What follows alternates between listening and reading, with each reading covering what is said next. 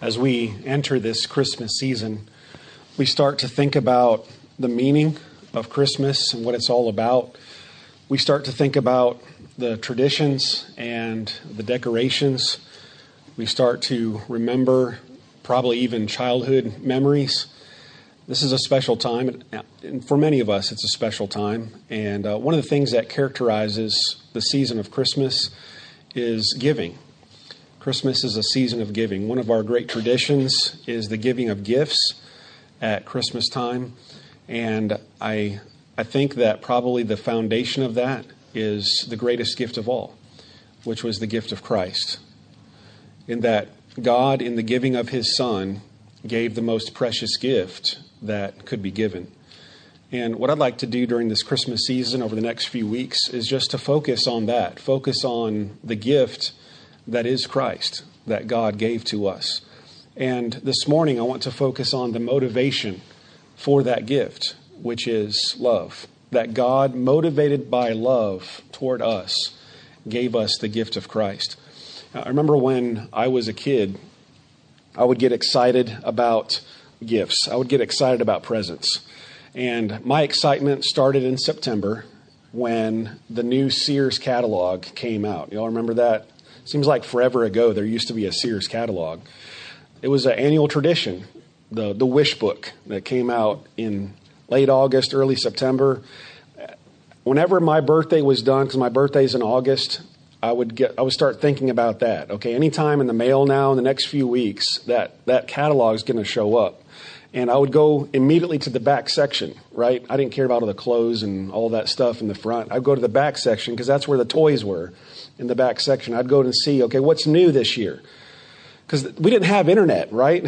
you couldn't get on the internet and see, okay, what's new this year. You had to wait for people to send it to you in the mail. So we, I would look in the catalog and see what what was new this year. What do I want? What do I want to, want to get for Christmas? And you start to get excited about gifts and what, what you were hoping to get that Christmas season. And sometimes we can get caught up in the getting of Christmas but really, the focus at Christmas is the giving, isn't it? And that tradition, if you will, started with God giving us Christ, the greatest gift that could ever be given. And I was starting to think about this theme, and my mind was immediately drawn to John 3:16, which is probably the, the most famous verse in all the Bible. For God so loved the world that he gave, right? He gave. And what did he give? He gave his only begotten Son, that whosoever believeth in him should not perish, but have everlasting life. And we can see right away from that verse that almost everyone knows or has heard of at least one point in their lives that the motivation for the gift is love, isn't it? God so loved the world. He loved the world in this way, or he loved the world this much that he gave his son, the Lord Jesus Christ. And I just want to focus on that for a few moments this morning. And, and first of all, as we think about the gift of Christ, before we focus on the fact that it was motivated by love, I want us to consider that the gift of Christ was not motivated by certain things. And just a few of those for us to consider this morning. One, the gift of Christ was not motivated by obligation. The gift of Christ was not motivated by obligation or duty. You know, sometimes we feel that obligation to give a gift. If somebody's birthday comes around, I should get them a card, right? Or uh, some Christmas comes around, I, I, really should send out a Christmas card, or, or I should get this person a gift. Uh, sometimes we can be motivated just simply by a sense of civic duty or sense of obligation that uh, this is something we should do, and so we do it. That, that's not the case with God. God was under no compulsion whatsoever. God was under no expectation. There were no social customs that said, here's what, you, here's what you're supposed to do. You're supposed to give a gift at this time there were no, no expectations, no customs that God was abiding by, no, ex, no duty or obligation. God simply gave, didn't he? So there was nothing, in other words, there was nothing external to God that motivated God to give. Nothing external to God. The whole motivation for the gift arose from within the heart and the mind of God Himself. No external compulsion or motivation at all. So, not, not motivated by obligation or duty. God was certainly not motivated by indebtedness. If it were motivated by indebtedness, it really wouldn't be a gift, would it? If it was indebtedness, then it would be a repayment. But God doesn't owe us anything, does He? Paul says in Romans 11, we, we've seen this fairly recently in Romans, Romans 11, verse 34. Who has known the mind of the Lord, or who has been his counselor? Who has ever given to God that God should repay them? Who's ever given to God that God is under any kind of sense of indebtedness to repay them back? None. God's, God's not under any kind of indebtedness. Nobody's ever given to God to put God in their debt. God didn't have to give because he was in debt to us. Certainly, God was not motivated by our merits or our worthiness, was he? You know, sometimes people are loved because they're lovable. People are loved because they're lovely. Uh, attention is drawn to people because of their beauty or their talents, their achievements whatever they have accomplished. God's attention was not drawn to us because of our beauty. God's attention was not drawn to us because of our talents. God's attention was not drawn to us because of our achievements or how great that we were. God loved us simply because he chose to love us. We read in Deuteronomy 7, verses 6 through 9, speaking of God's love for the Old Testament Israelites, Moses writes, For you are a people holy to the Lord your God. The Lord your God has chosen you out of all the peoples on the face of the earth to be his people, his treasured possession. The Lord did not set his affection on you and choose you because you were more numerous than other peoples, for you were the fewest of all peoples. But it was because the Lord loved you and kept the oath that he swore to your ancestors that he brought you out with a mighty hand and redeemed you from the land of slavery, from the power of Pharaoh, king of Egypt. Know therefore that the Lord your God is God. He is the faithful God, keeping his covenant of love to a thousand generations of those who love him and keep his commandments. Moses says of God, He didn't love you because you were great. He didn't love you because you were a large nation, because you had accomplished so much, because you were a strong military power, because you were wealthy, no, you were few in number, you were small. God loved you just because He decided to love you. He wasn't motivated by any merits or worthiness in Israel at all. And uh, speaking of us, certainly God was not motivated, motivated by any sense of worthiness in us. We read in the scriptures that we are sinners. Romans 3:23 for all have sinned and fallen short of the glory of God. There's no worthiness in us that God would love us. He's not motivated by our good works. Titus 3 4 and 5 says, But when the kindness and love of God our Savior appeared, He saved us, not because of righteous things that we had done, but because of His mercy. He saved us through the washing of rebirth and renewal by the Holy Spirit. So he was not motivated by our worthiness, our good works. He was under no obligation. He was under no sense of indebtedness. God chose to love. And so that brings us then to the true motivation. God wasn't motiva- motivated by us, how great we were. He was motivated by himself, wasn't he? By his own love. And so the gift of Christ was motivated by love. John 3:16 says that God so loved the world that he gave. I just want you to think about what that verse says for a moment. For God, who is God? God is eternal. He is infinite. He is perfect. He is holy. He is completely righteous. He is the creator of the universe. everything belongs to God. There is no ounce, no sense of evil or wickedness or darkness in God at all. He is complete, 100% pure light, pure righteousness, pure holiness, pure goodness, and pure truth. And yet it says that God loved the world. What kind of a world was that that God loved? It was a sinful one, wasn't it? When John, when the, the, when the Apostle John the writer of the Gospel of John, when he speaks of the world, generally he speaks of the world as this system of sinfulness.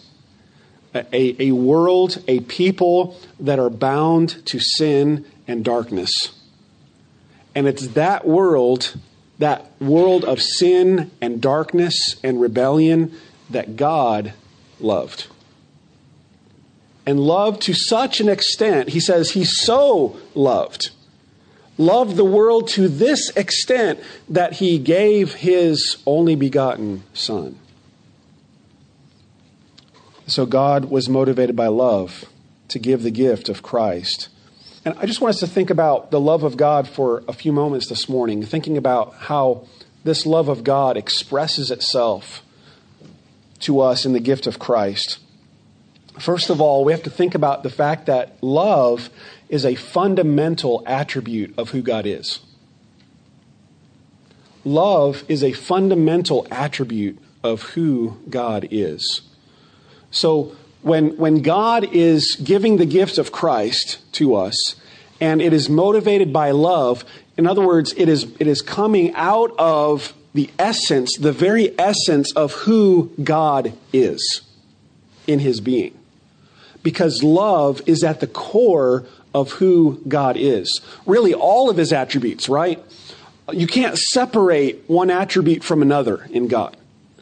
You, you can't say, oh, over here is God's holiness, and over here is his love, and over here is his righteousness. All of God's attributes meld together into the unity of who God is, such that you can't separate them out. If you were to take away any one of the attributes of God, he would no longer be God. They are all bound together as a, simpli- as a simplicity, as a unity. And, and as a part of that divine essence is love. Listen to what God said to Moses in Exodus 34. Exodus 34, verse 6 and verse 7. This is the time when Moses asked God if he could see his glory if he could see God. And, and God said, You can't see my face and live, but I will allow a portion of my glory to pass over you. And Exodus 34, 6 and 7 is the declaration of God, the declaration of who God is in his very essence as that glory passed over Moses. And here's how God defines himself He says, The Lord, the Lord the compassionate and gracious God, slow to anger, abounding in love and faithfulness, maintaining love to thousands, and forgiving wickedness, rebellion, and sin. Yet he does not leave the guilty unpunished he punishes the children and their children for the sin of the parents to the third and fourth generation. So clearly, justice, judgment is a part of who God is, but also at the core of who He is, is a compassionate and loving and merciful God. And if you go through the scriptures, you will find this definition, this description of who God is, you will find it many, many times repeated throughout the scriptures. In the Psalms, in the prophets, this is one of the defining statements in the whole Bible of who God is. He is a God who is abounding in love and maintaining love to thousands of those who love him. God is defined by love. We read in 1 John chapter 4 verse 8 that God is love. God is love.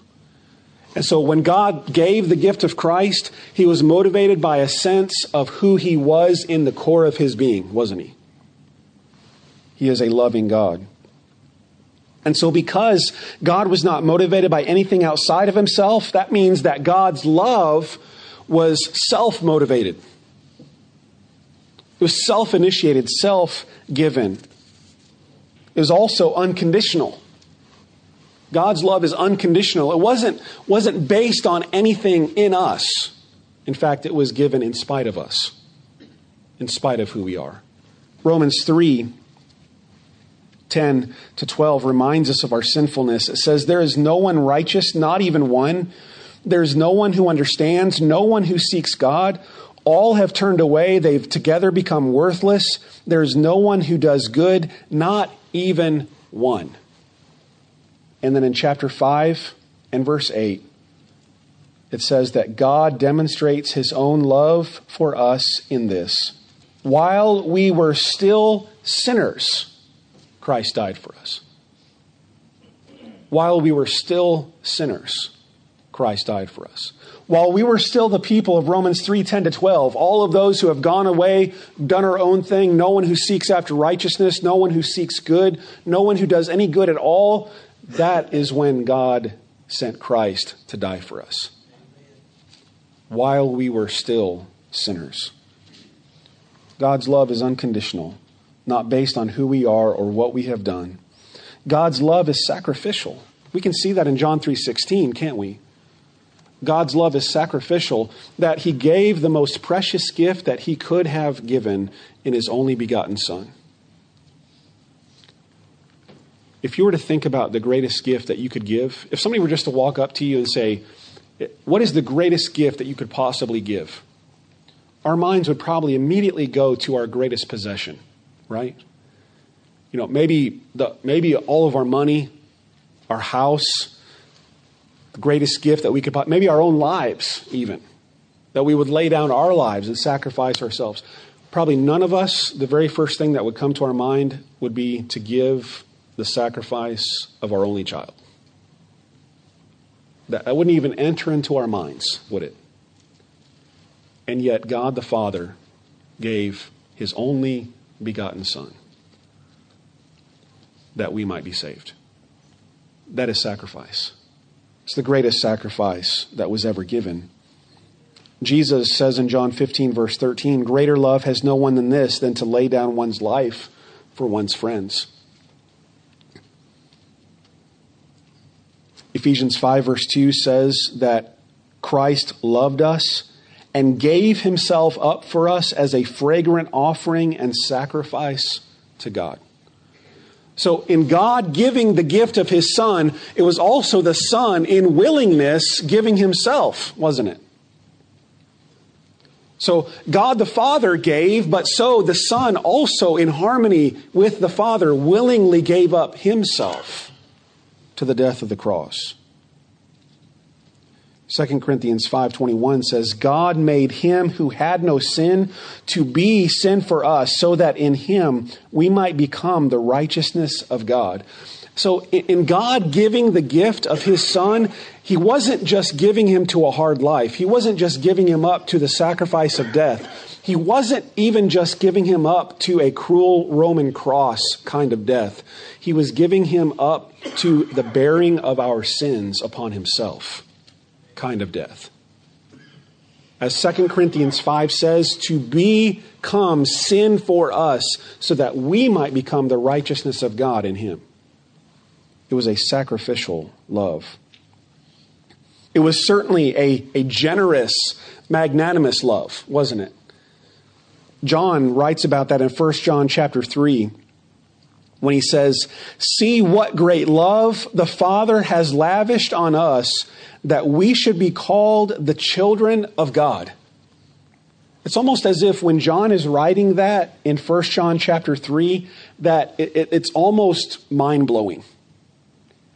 To stop and think and consider the fact that God has so lavished his love on us that we, sinners, could not only be forgiven, could not only be declared innocent and not guilty, but then to be adopted into the family of God and be declared sons and daughters of God.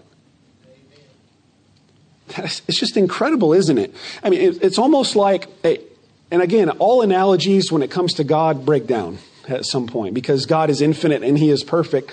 All analogies break down. But it's almost like a judge sitting there before a convicted criminal, a convicted murderer and violent criminal, and saying to him, I forgive you based on this other person, this other innocent person willing to give his life for yours. I forgive you. Not only that, why don't you come into my house and become my son? Our, our minds can't even hardly wrap around that concept, can they? And yet God said that to us. I forgive you. I declare you innocent on the basis of my Son, Jesus Christ. And now come into my family. Become my son and daughter.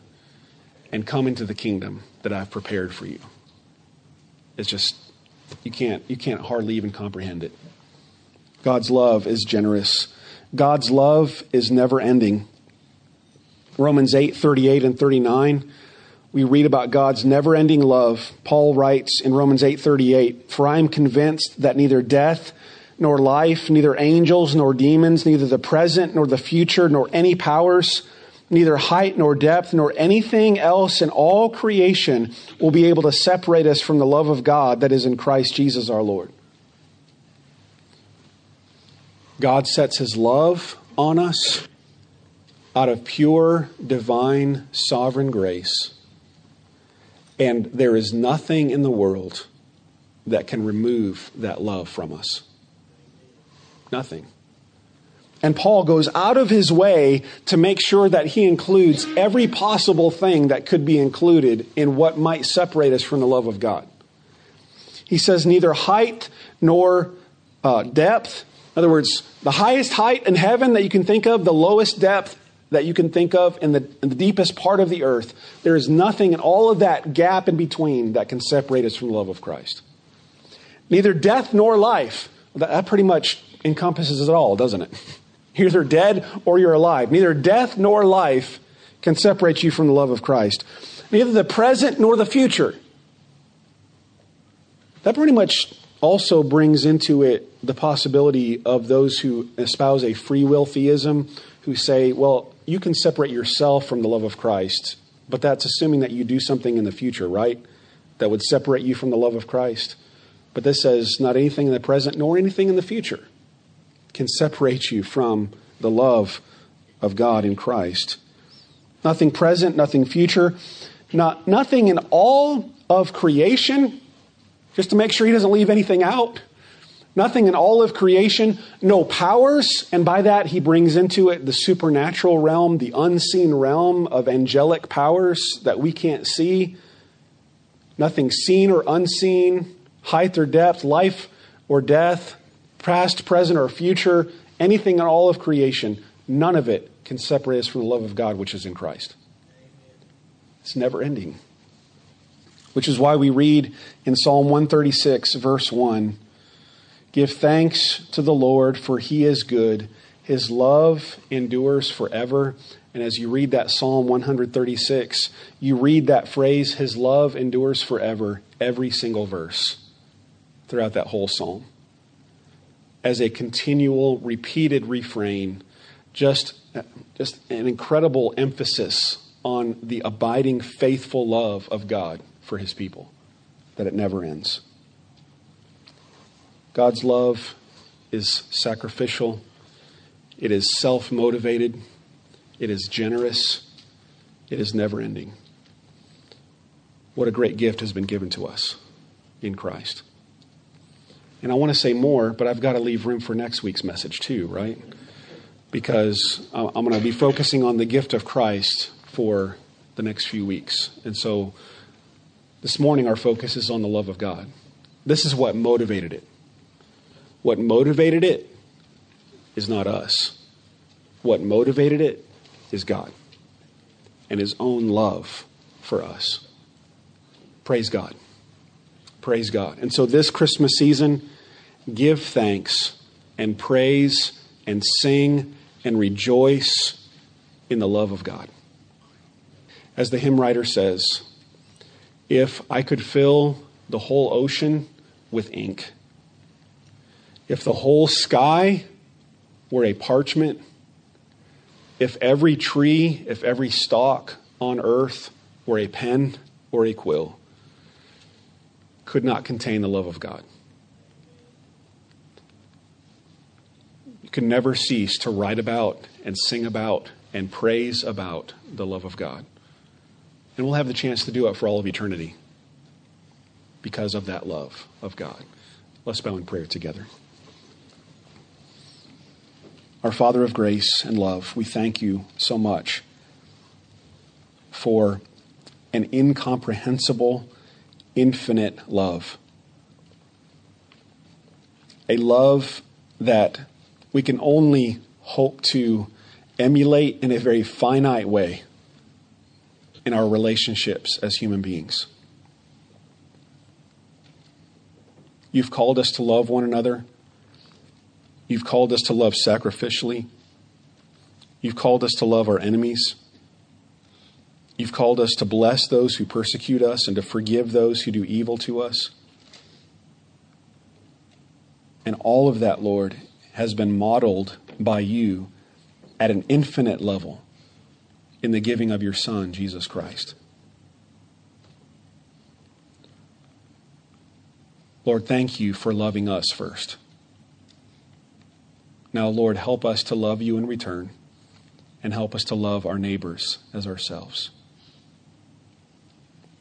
We just want to thank you and praise you today, Lord, for the gift of your love and the giving of your Son, Jesus Christ. We thank you for him. We thank you for his life. We thank you for his death on the cross of Calvary. We thank you for his resurrection from the grave. We thank you for his uh, everlasting intercession for us. And so, Lord, may you receive all praise and honor today for your redeeming grace. And we pray this in the name of Christ. Amen.